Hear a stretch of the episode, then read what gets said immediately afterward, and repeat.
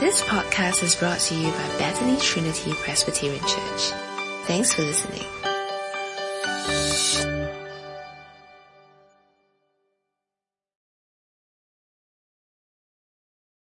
Hi everyone, thanks uh, Andrew. And as Andrew has already said right at the beginning, uh, this is a most important chapter in the Bible to understand. Explains the world we live in, explains us explains the rest of the Bible. And I have to say, when I got into the breakout room, uh, there were already questions for me. Okay, so let me share with you questions that uh, Matthew had. Okay, so you can see his questions here. Why did God make the snake? And then, uh, who made the snake evil? Okay, so see, uh, there's already a lot of questions, um, you know, on this chapter. And I said to the kids, okay, I will try my best to make uh, this as easy to understand as possible. Okay, so let's deal with the questions. Okay, so the first question, who made the snake? Okay, well, you look at verse 1. It says, now the serpent was more crafty than any of the wild animals the Lord God had made. Okay, so there you see the serpent is one of the many, many, many, many animals that God made. Okay, so the, the serpent is a creature. Serpent is something uh, that God made. Now the second question, harder to answer, which is uh, who made the snake evil? Okay, well, the origins of evil is a topic that the Bible doesn't really tell us about because it is a topic that is too hard to understand. Okay, the origin of evil. Okay, but there's a clue here. Okay, now the clue is in the word crafty. Now, we could read this passage and think that crafty is a negative term. Now, indeed, used on the serpent, it is. But uh, I'm told by the, you know, the Hebrew scholars that this word uh, crafty is also used in a positive way. Uh, it, it gets translated as prudence uh, in the book of Proverbs. And, and that's obviously a positive thing. So what seems to have happened is that God made everything good. But here is the instance of the serpent who had used something that God had made good, you know, prudence, and turned it evil, made it negative, abused it, such that he became crafty in a negative sense. So uh, God made everything good, but it is when we go against his purpose uh, that the, the bad happens. Okay, so uh, Matthew, hopefully that answers some of your questions. Okay, now keep paying attention because as I said, I'm, I'm going to try and make it simple even for kids to understand. And so the points that we have uh, for this passage, okay, very easy to remember, three R's. Okay, we're going to look at uh, rebellion. We're going to look at the result and we're going to think about how even here in this passage of great rebellion, uh, God has the first hints of redemption. So rebellion, result, and redemption. Okay, so firstly, uh, look at the rebellion in verses 1 to 6. Now, we've already talked about the serpent, and we've already said that the serpent is a creature. Okay, so that's important to understand. The, the serpent is not another God, you know, battling against, uh, you know, Yahweh. No, the serpent is a created being. He is a creature. And I'm sure we know that the serpent uh, is a symbol of or stands for Satan. The serpent is the embodiment of the devil. And we are told in uh, the book of John Jesus calls the devil the father of lies. And so here the devil, uh, in the form of a serpent in the garden, he's already doing his thing. He's already telling those lies. Okay, so we're going to focus on the, the three lies. Okay, there are three lies that the, the devil tells in this passage that leads to the rebellion. Okay, so lie number one, lie number one is that God is stingy. God is stingy. Okay, so in verse 1, okay, the serpent says to the woman, did God really say you must not eat from any tree in the garden? Now, those of you who uh, have been with us in Genesis 2, okay, in fact, it is told that God made many and he made many trees that were pleasing to the eyes and good for food. Okay, now, the point is that God did not need to make many.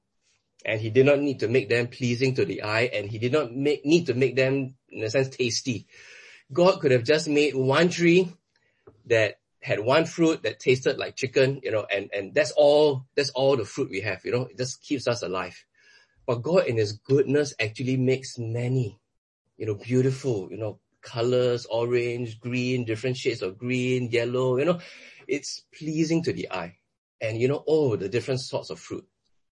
So delicious, so nutritious, so tasty.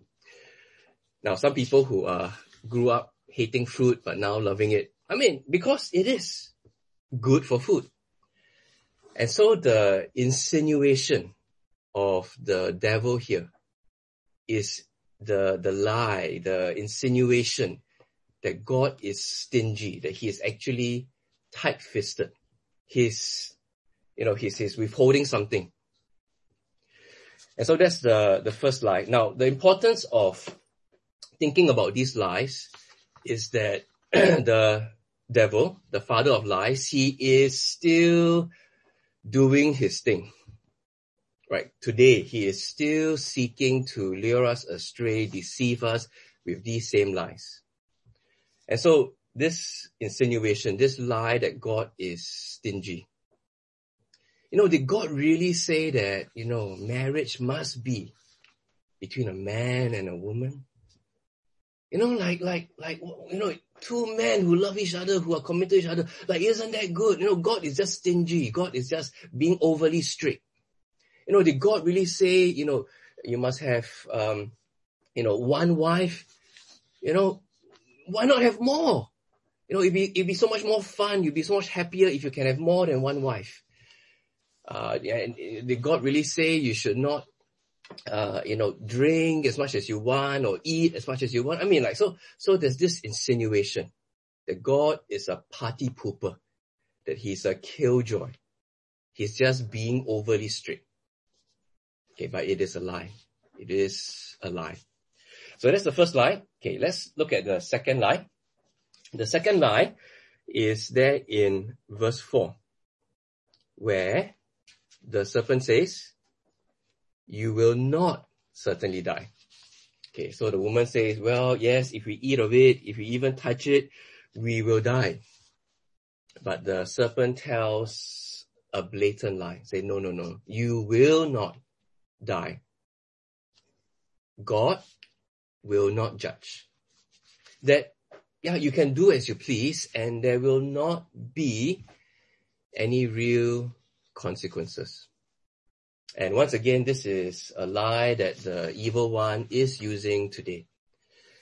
And the sad reality is uh, we have one of our old church mates living in a small village in England somewhere where in a small village church that uh, she and her husband attend, this lie of God not judging, not punishing sin, like the, the members of that church have been deceived by that lie.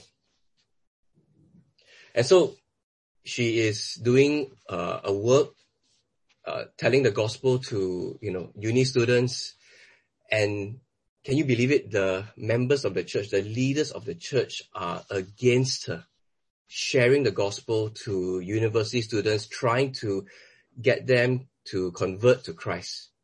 Because in their view, they said, no, people should have the freedom to live as they want, believe what they want. How can you go there and tell them that Jesus is the only way?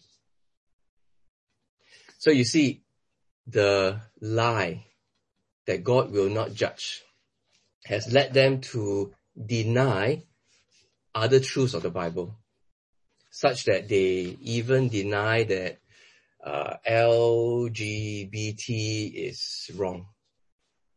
and they are seeking to uh, evict uh, our friends from that church. So the, the sad reality, the, the devil is still playing this game, trying to deceive us with this lie. Now the third lie is that uh, in verse 5, where the serpent insinuates, For God knows that when you eat from it, your eyes will be open and you will be like God, knowing good and evil. And this, like the first lie, is the insinuation that God is withholding something, that God does not have your best interest at heart. See, see, God doesn't want you to eat this fruit because, oh man, he knows that when you eat of it, oh, you know, you will level up, you will gain in power, you know, you, you'll be, you know, you'll be like God. You, know, you have this power. See, he's withholding something, he's keeping something from you. And so yes, you should pursue that career with all abandon. You should pursue this hobby. You should, you know, give yourself to this uh, addiction. You should, you should live like this. You should, you should, uh, you know, divorce your wife and pursue your happiness this way. You know, God is withholding something. He does not have your best interest at heart, but it is a lie. It is a flat out lie. Why? Because if we believe what the Bible has been telling us up to this point, if we truly see and reckon with what God has been telling us, that men and women, we are the pinnacle of his creation. Like we were, we were the last to be created. Like everything was set in place, a perfect universe. You know, like a perfect universe, like, you know, like this. Perfect universe that was created for us to live in. And God has given us the, the power, the, the responsibility to care for and rule over this perfect universe under Him. And the devil comes along and he's trying to drive a wedge between us and this loving God with these lies. No, in Genesis 1, Genesis 2, how much more could God have our best interests at heart? He's given us the whole universe to rule, to live with Him, to dwell with Him, to know Him, the creator of the universe. And so the devil is still at this work today, trying to drive that wedge between us and God with his lies. You know, see his lies carefully. Turn to the truth, you know, expose the lie. Deal with the lie with truth. And so, what happens next is verse 6. The verse that describes the event in human history that has impacted us so epically. Like apart from Jesus going to the cross, apart from the cross of Christ, there is no one event that has impacted us more than what we read in this verse. And so because of the lies and the deception of the evil one, we read, when the woman saw that the fruit of the tree was good for food and pleasing to the eye and also desirable for gaining wisdom, she took some and ate it. She also gave some to her husband who was with her and he ate it. And so because of what happened here as described in this verse, This is the reason why we have pain. Why in this life we have plenty of tears, of sorrow, why there is suffering, why we will experience heartbreak, why there will be betrayal, why there will be natural disasters. I mean, it is all because of what happened here. So from a perfect perfect world in one instance, it becomes fallen creation. Because the man and the woman have decided to rebel against their creator, to disregard his word, think that they know better, and eat from the fruit. Now, I'm sure the question will come about, you know, like why God put the tree there and, you know, was the fruit an apple or something like that? Okay, no, no, no. Those of you who enjoy eating apples, you know, please continue to eat them. Okay, it's, it's really good for your digestion, stuff like that. Now, uh, what seems to be the case is that there is nothing wrong, in fact, with the fruit in and of itself. What the tree of the knowledge of good and evil represents is actually like a line in the ground. A line in the ground where uh, it says on one side, you believe and you uphold and you are satisfied that God and God alone gets to decide what is good, what is evil, what is right, what is wrong. That God alone has the right to decide what's right, what's wrong. And so that tree is a line in the sand. And so the man and the woman in taking of that fruit, they have crossed that line. Such that now, as it says, they know good and evil. Now this phrase, knowing good and evil, is not so much that now they know what is right, what is wrong. But rather the idea there, the essence is that they are seeking to decide for themselves. So instead of trusting God, allowing God to be the only one to decide what's right, what's wrong, they've crossed that line and now they want to be the ones who determine for themselves. We want to be the ones who determine for ourselves. We want to be the ones who decide what's right for me, what's wrong for me. I want to be the one to decide. I, I don't want to let God to be the one who decides. They have taken this, we have taken this upon ourselves. So we have rejected our maker, our creator, and the, the, the world has become fallen. And so we consider now what is the result of this fallen world? What is the result of the man and the woman, of us rebelling against God? Well, we see that the first results is of shame, of hiding, and of blaming. So firstly, shame. So we read in verse 7, then the eyes of both of them were open and they realized they were naked. So they sewed fig leaves together and made coverings for themselves.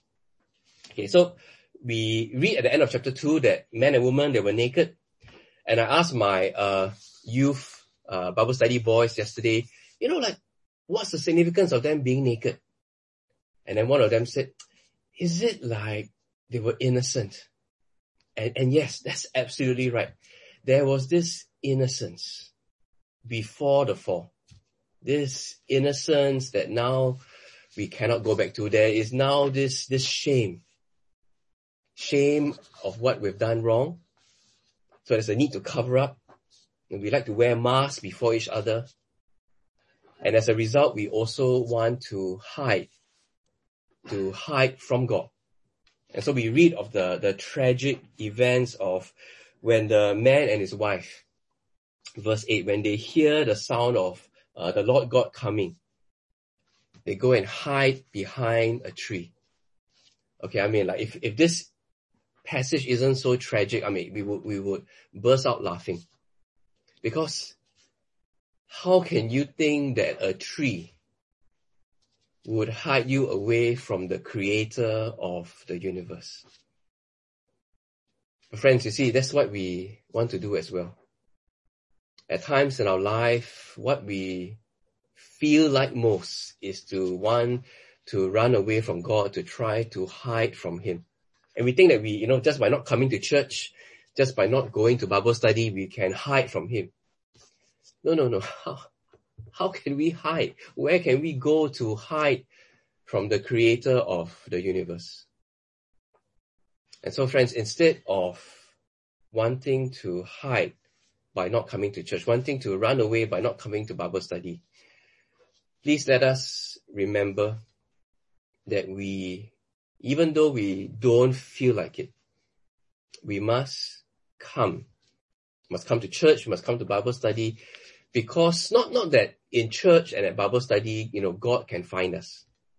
No, no. Rather that it is with our church family that we can be reminded that there is no need to hide, that there is no need to run away. And we'll consider why at the end of the, of the sermon later. So there is the shame, there's hiding, there's also blaming. Now, um, you know, when God asks, hey, who told you, you know, that you were naked? Have you eaten? And then what happens next is, you know, the man blames his wife. But more than blaming his wife, notice that he also blames God. Because the man says, verse 12, the woman you put here with me, she gave me the fruit from the tree and I ate it. So in one sentence, the man blames God, blames the woman, and the woman as well blames the serpent. Oh, the serpent deceived me and I ate. And so this blaming game continues. So, you know, the Yao household, you know, on, uh, just last Friday night, you know, there was this, uh, incident that happened in a home and we found ourselves, you know, blaming each other, you know, blaming why we bought food from here and then blah, blah, blah, the blaming game and then it's, it's because I was studying Genesis chapter 3 that it became so obvious to me that this was what was happening. So the results of the fall. And the results of the fall continue in God cursing and causing frustration. So the first, uh, it turns his attention to curse the serpent and uh, causes the enmity, causes conflict to be between uh, the serpent and the offspring of the woman. Okay, we'll consider that more later. But I want to focus on what he says to the woman and to the man. So he says to the woman, verse 16, I will make your pains in childbearing very severe. With painful labor, you will give birth to children. Now notice what God is cursing here. Okay, so he is not just highlighting uh, this particular aspect of the woman's job, that it will be painful. I mean, it does make you wonder, you know, before the fall, if uh, Eve had conceived and given birth, in what way it would not be painful. But okay, maybe that's a discussion for another day. Okay, but but because of the fall, it will be with pain. It will be with difficulty. Now, can you see what aspect of our humanity God is cursing and frustrating? Can you remember when in chapter one, God said, let us make man, let's make humanity in our image. And part of what it meant to be made in God's image, part of our purpose to be made in God's image is that we were supposed to multiply and fill the earth. And so with this rejection of God, this rebellion against God, God strikes at the heart of what we were purposed to do. And so that purpose of, you know, filling the earth, multiplying will be one accompanied by great pain it will not be easy. And um, what he says to the man next is, cursed is the ground because of you. Through painful toil, you will eat food from it all the days of your life. The ground will produce thorns and thistles for you. And you will eat the plants of the field. By the sweat of your brow, you will eat your food until you return to the ground, since from it you were taken, For dust you are, and to dust you will return. So the serpent's lie of you will not surely die is that it is a great big fat lie. Because we will toil and we will work and you know we you know with great difficulty we will feed ourselves and at the end of it all we will just be this losing battle against death, death that will come. So of all the industries that were affected by this pandemic, the funeral industry is one that is not affected. And you know it, will only be affected when uh, you know when jesus returns. Uh, for for only then will there be no more death. Because that is our inescapable reality and so here again you see it is god cursing and frustrating striking at the heart of the purpose for which we were made. See, we will find work hard. God had blessed the man and the woman, saying, you know, I give you every, you know, every plant, I, I give you all this, you know, you, you, you are meant to rule.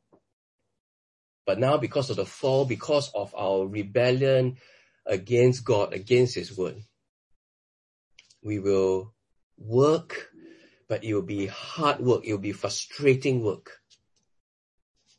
Now, a friend of mine once uh, explained it this way. He said, now some people might think, hey, but, but no, no, no. I don't find my work frustrating. You know, you know, I, I found a job that really offers me, you know, real satisfaction. You know, I find great fulfillment in my job. Now that is a, a really sad reality. Because as we've said here, this is a curse striking at the heart of our purpose. So whether this person is a, a, a baker or an artist or, you know, he's a tech entrepreneur and he's finding great satisfaction in his job, we were made to rule the universe. Not just find happiness and satisfaction just because we can make sourdough bread. Uh, it's a bit like, you know, Lionel Messi crying and filled with joy because he scored a goal against Adani. No, we were made for much, much more. But now here we are toiling you know, by the sweat of our brow, just trying to put food on the table, and this is a losing battle against death. When we were made to actually rule, be masters of the universe. This is the great consequence of our rebellion against God, against His word. But in all this of God cursing, his judgment rightfully, there is this hints of redemption. And as we close, I want to draw your attention to three hints, three hints of God in wrath, remembering mercy. Now, we'll work from uh, back to front. Okay. So the, the last one in verse 24 is God driving the man and the woman out from the garden. And the reason why we should be driven out is because, well, we, we no longer deserve to be dwelling in God's presence, and so we are driven out. But there is a hint of redemption because God puts an angel. He puts an angel there, and the angel guards the entrance to the garden with what? The very first lightsaber. Uh, this flaming sword that will prevent the man and the woman from coming back into the garden. Now, why is that a hint of redemption? Well, because what's in the garden is the tree of life.